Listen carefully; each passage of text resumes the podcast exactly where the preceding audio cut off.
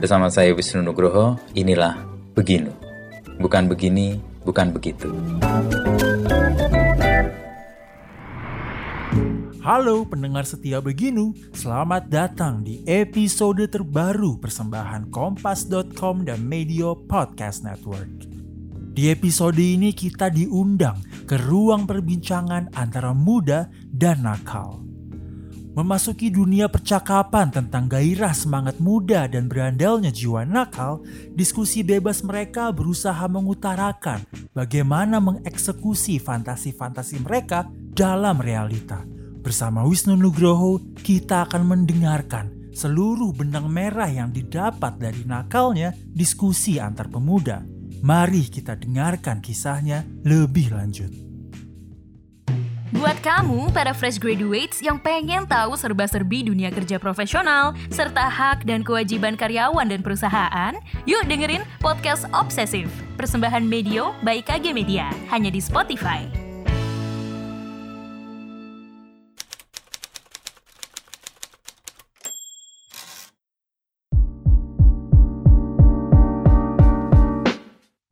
Jauh kita tes nih, 5 buku Tommy yang berpengaruh atau yang setidaknya punya pesan kuat dan kemudian kayaknya orang perlu tahu deh, atau kalau gue pengen tahu buku apa sih Tommy 5 ini? Aduh, gue pengen jawab yang lokal. Habis ngomong lokal, yang di luar kepala, yang luar semua ini. Tadi nomor 1 kan yang nggak bisa lepas tadi, yang bikin jatuh cinta pada buku tetap pasti harus Harry Potter lah. Harry Potter pertama ya. Harry Potter itu. Apa yang membuat buku itu selain karena dia pertama dan momen dari orang tua untuk mengajari membaca kan? Apa emang ceritanya kuat atau Tommy mendapat sesuatu? Kalau 1 mungkin kalau dilihat dari sekarang ya, yang bisa analisis kayaknya. Karena mungkin kebetulan bacanya itu gitu. Kalau baca yang lain mungkin aku juga akan minta yang lain. Bisa jadi. Waktu itu belum banyak pilihan lah. Waktu itu. Wah, okay, tapi kalau aku waktu kecil kayak wah ini gila banget ini kayak itu benar books are magic itu. Ini memang benar kayak gitu. Benar kita bisa memvisualisasikan teks yang ada di situ ya. Itu bisa dan lebih dan bahkan ini bahkan buku itu sering kita bikin cerita alternatif setelahnya.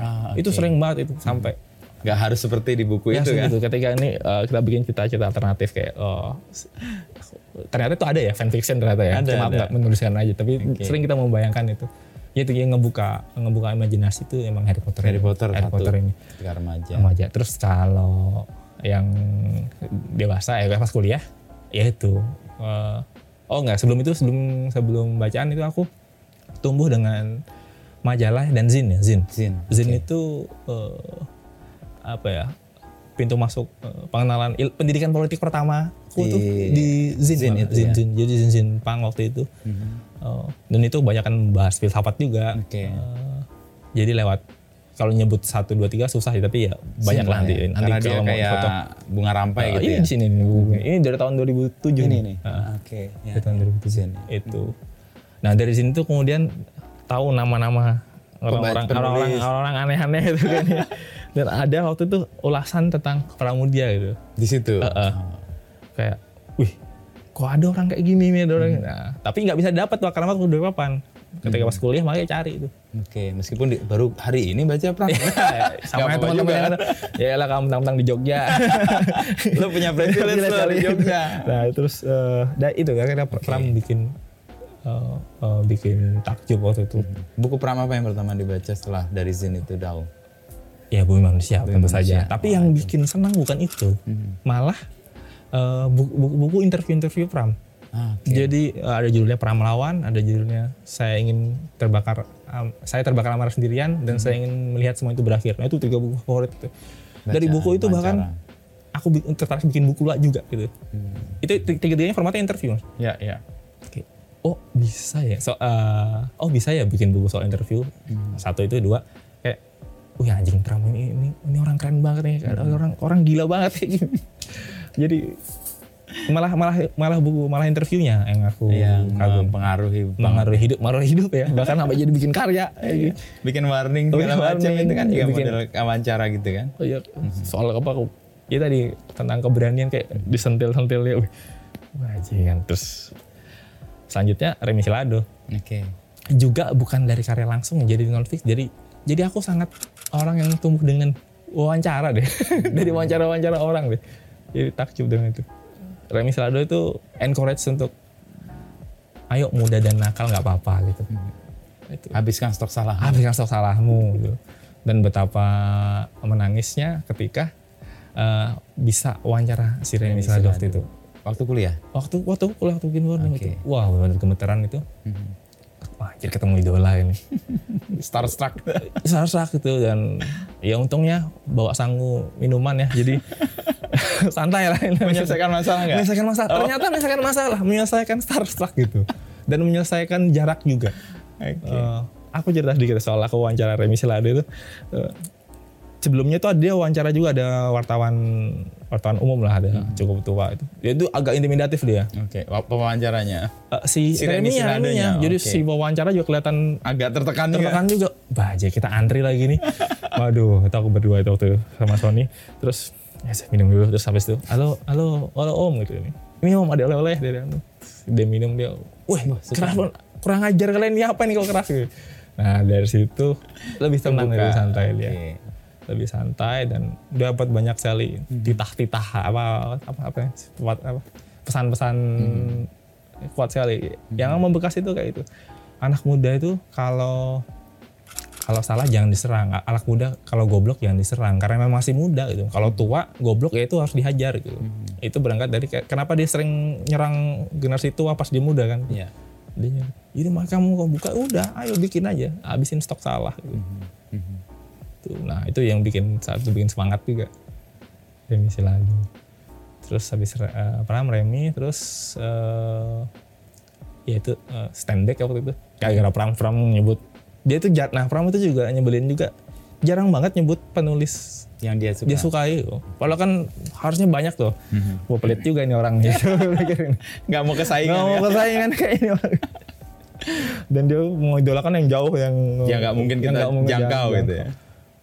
Tapi akhirnya ya dikejar akhirnya dari Pram tahu stand back gitu, tahu Gorky, tapi pas baca Gorky nggak senang sih. Nah itu bisa kayak gitu juga loh buku itu, bisa juga nggak cocok kan gitu. Ya bisa itu. Terus kalau belakangan ini, ya aku lagi ini memutuskan untuk aku akan baca semua buku tentang toko buku sekarang ini. Ya ini bisa jadi jadi buku favorit ini sepanjang masa ini. Ini baru 2-3 bulan yang lalu lah. Oke. Buku tentang toko buku. Buku tentang toko buku. Dan dari toko buku itu kan lo mendapat inspirasi untuk bikin ini juga kan? Iya. Cerita Shakespeare Company itu. Itu di mana, di Inggris ya? Di Paris. Oh di Paris. Oke. Nah, itu pas kesana merinding juga. Kayak wow ini naik haji ya, ibaratnya naik haji. Akhirnya naik haji. Pengalamannya mirip sama gue. Kalau gue waktu itu ke London itu ke di filmnya Notting Hill. Toko buku kecil warna biru dan ketika ke London gue kejar itu karena itu memori waktu nonton Notting Hill itu tiba-tiba gue kok pernah liatin dan pengen banget punya toko kayak gini nih gitu kecil di perumahan gitu orang datang dan pergi nggak ramai. Cuman yang tadi lo punya keberanian lebih dulu. Dibanding gue cuman ide padahal itu cukup lama gue kesana dan tahu itu iya. Dan mewujudkannya. Nah itu tapi itu kan sisi enak ya. Ada juga loh yang belum disasar tadi tantangan besarnya itu bukan selain penjualannya soal susah jualan ya kadang-kadang ini baru kejadian beberapa hari lagi nih aku agak shock enggak shock sih biasa.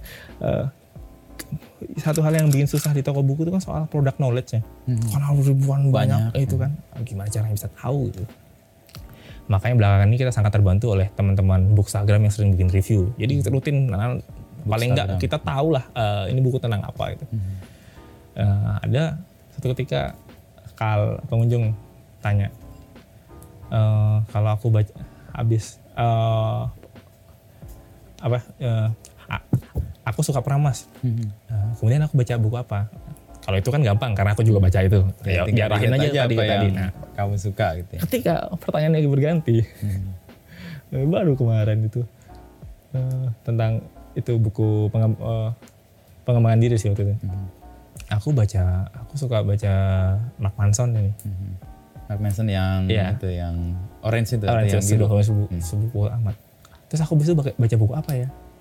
Wah itu kan agak shock juga. Wah, karena itu sejenis buku yang jarang aku baca juga. Mm-hmm. Walaupun akhirnya aku baca ya buku itu. Mm-hmm. Akhirnya kerepotan untuk menjawab.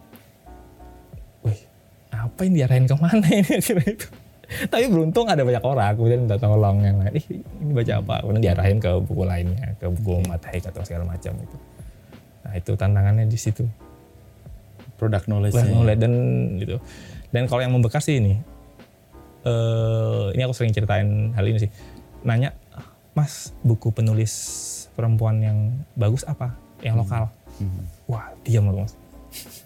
Karena nggak banyak referensi. Satu nggak baca. Karena oh ternyata aku jarang baca buku perempuan ya. Mm-hmm.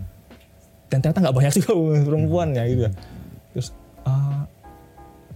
terus aku arahkan ke yang buku-buku luar tuh ya. Mm-hmm. Ya kebetulan aku baru baca yang ini gitu. Tapi kan harusnya itu berarti aku merasa ada kesalahan di sini itu. Kenapa kok sulit kita menjawab? Dan itu aku tes ke banyak orang setelah ditanyain itu. Dan aku orang tes juga banyak. Gak bisa jawab juga. Okay. Loh kok gak bisa jawab sih? Ya paling jawabnya ya penulis Islam Ayu Tami, Dilestari. Mm-hmm. Ya itu jawabanku itu juga. Tapi kelihatan dia kecewa tuh. Kok itu doang? Ya itu aku juga udah baca kali. Gitu. Yeah, jadi agak. Yeah. Wah itu cukup terpukul di situ. Mm-hmm. Kemudian berangkat dari pertanyaan itu. Akhirnya kita riset ini penerbit untuk Mas siapa aja sih buku perempuan? Oh sebenarnya cukup ada banyak juga kok. Terus akhirnya kita kasih di highlight juga tempat khusus ini rak khusus penulis perempuan yang baru gitu. Dari pertanyaan itu juga kemudian kita bikin festival online judulnya Buku Oke Girls Day Out. Okay. Itu menghadirkan semua penulis perempuan. Oh. Dan ternyata susah juga loh. Emang susah juga nyari penulis perempuan. Tapi dari pengalaman itu kan turunannya menjadi menarik kan. Lalu kemudian mencari tahu, kemudian ngajak audiens juga ingin berkontribusi karena emang kesulitan menemukannya. Itu bukan resiko karena menjadi besar. Kalau dulu waktu awal-awal kan lo product knowledge-nya kuat banget nih. Iya. Apa yang lo baca, apa yang lo tahu itu relate banget dengan promosi lo. Sekarang kan menjadi besar. Resiko menjadi besar. Resiko belum besar juga ya resiko bertumbuh ya mungkin ya kan, tapi itu harusnya sebelum besar pun itu pertanyaan yang bisa dijawab harusnya kita membaca, harusnya bacaan manusia itu beragam dan aku merasa tidak cukup bacaanku di ternyata coba banget nih. Oke habis itu aku baca ya itu pertanyaan yang mengubah. Nah itu kita sering berkembang berkat bantuan dukungan audiensnya sendiri ya. Mungkin dia nggak bertujuan untuk mengembangkan ya, tapi secara langsung itu loh. Respon kalian yang membuat itu berkembang. Okay. Wow.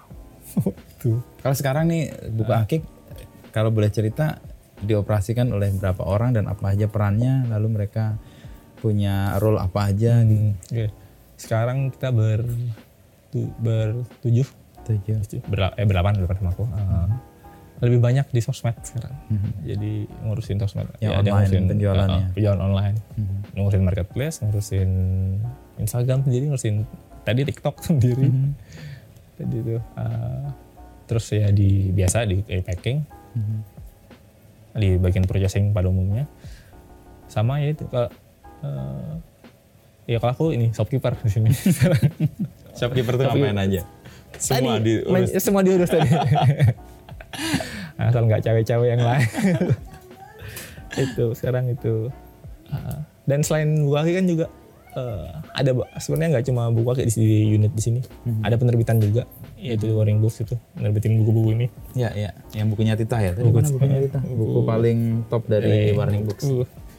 Nah akhirnya ini kenikmatan punya buku aki itu di sini. Ketika stabil keuangannya saya stabil, akhirnya kita bisa nerbitin buku-buku bagus tanpa mikir, lakunya gimana ya? Mm-hmm. Udah, terbitin aja. Mm-hmm. Itu dan penjualannya ternyata oke. Ternyata oke juga ya udah jadi bonus di akhirnya. Artinya kerja idealis itu bukan tanpa market sebenarnya. Kalau pas. Ya. Kalau kita udah save juga sebenarnya. Nah, kita nomor satu itu deh.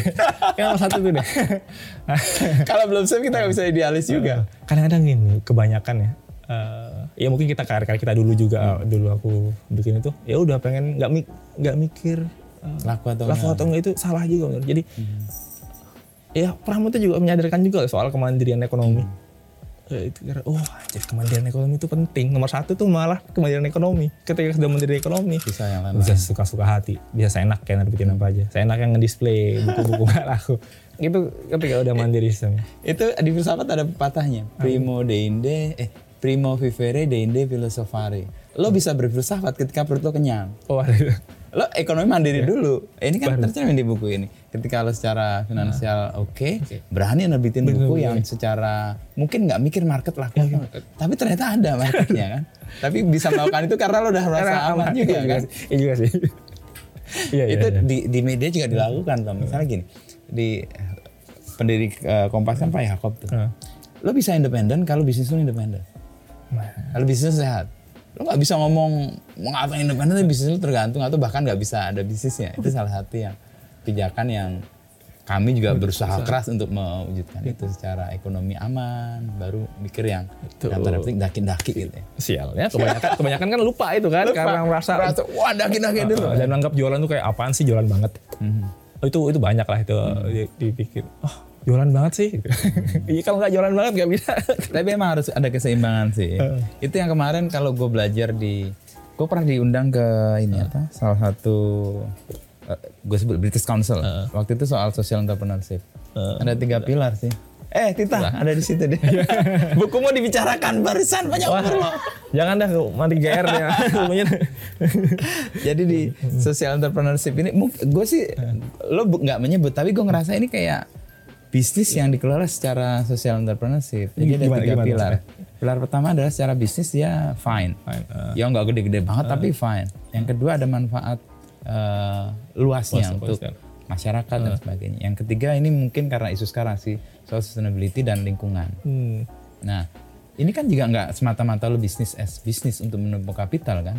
Lo kan dengan bisnis ini ingin memberi manfaat yang nyata buat orang-orang di audiens, ke penulis, ke pembaca yang belum terinformasi. Mungkin itu juga yang gue bayangin. Justru karena menjadi kecil ini memungkinkan itu di. Betul. Iya kayak kalau semakin besar kayak nggak bisa ada. Ini udah cukup nih kayak gini. Gitu. Kalau untuk toko buku tadi kan lo menyebut soal asosiasi ya. Yang perlu digarap dan kayaknya belum ada. Kayaknya lo harus jadi pemula. Tuh lo banyak menjadi pemula lo untuk bikin majalah saat majalah yang yang mainstream tutup.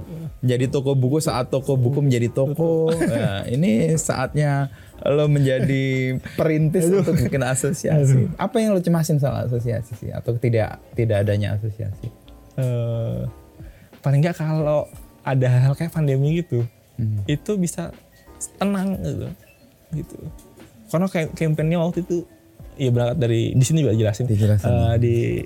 Pas 2020 itu ngeliat toko-toko atau buku Amerika ada American bookseller namanya itu akunnya saling mendukung, saling support memberitakan itu.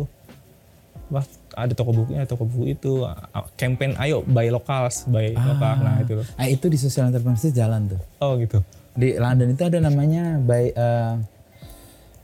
sale Saturday atau apa. Jadi dia merekomendasikan tempat-tempat lain yang dia nggak jualan dan sesama yang punya misi sama. Misalnya dia social entrepreneurship. Jadi dia buy social.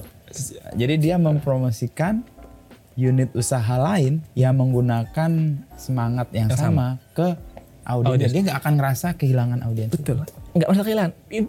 Gara-gara pandemi, gara-gara ngelihat itu di Amerika itu kayak gitu mereka.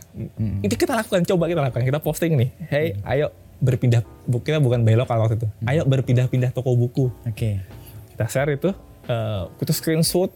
Itu di tahun 2020 itu. Kita screenshot banyak banget toko buku. Ini loh, toko-toko buku lainnya gitu.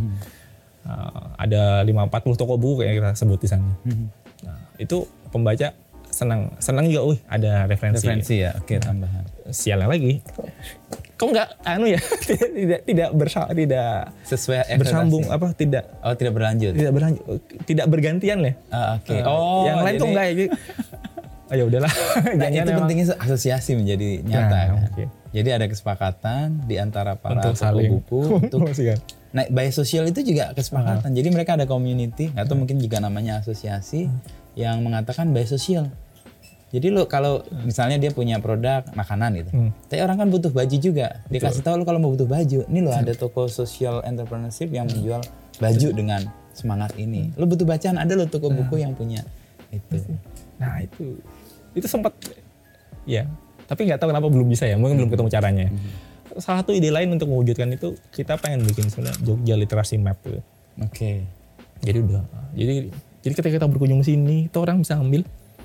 Ketika kebuka lagi ini, aku bisa kemana lagi ya? Jadi bisa tur literasi tur itu loh. Karena memang sebenarnya sudah jadi tempat wisata juga loh, tur-tur literasi di Jogja. Karena banyak banget gitu.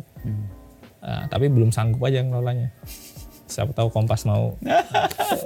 Datanya udah ada ini. Cuma tinggal ayo diwujudkan dan dicetakin. Ya, literasi festival atau apa namanya tur?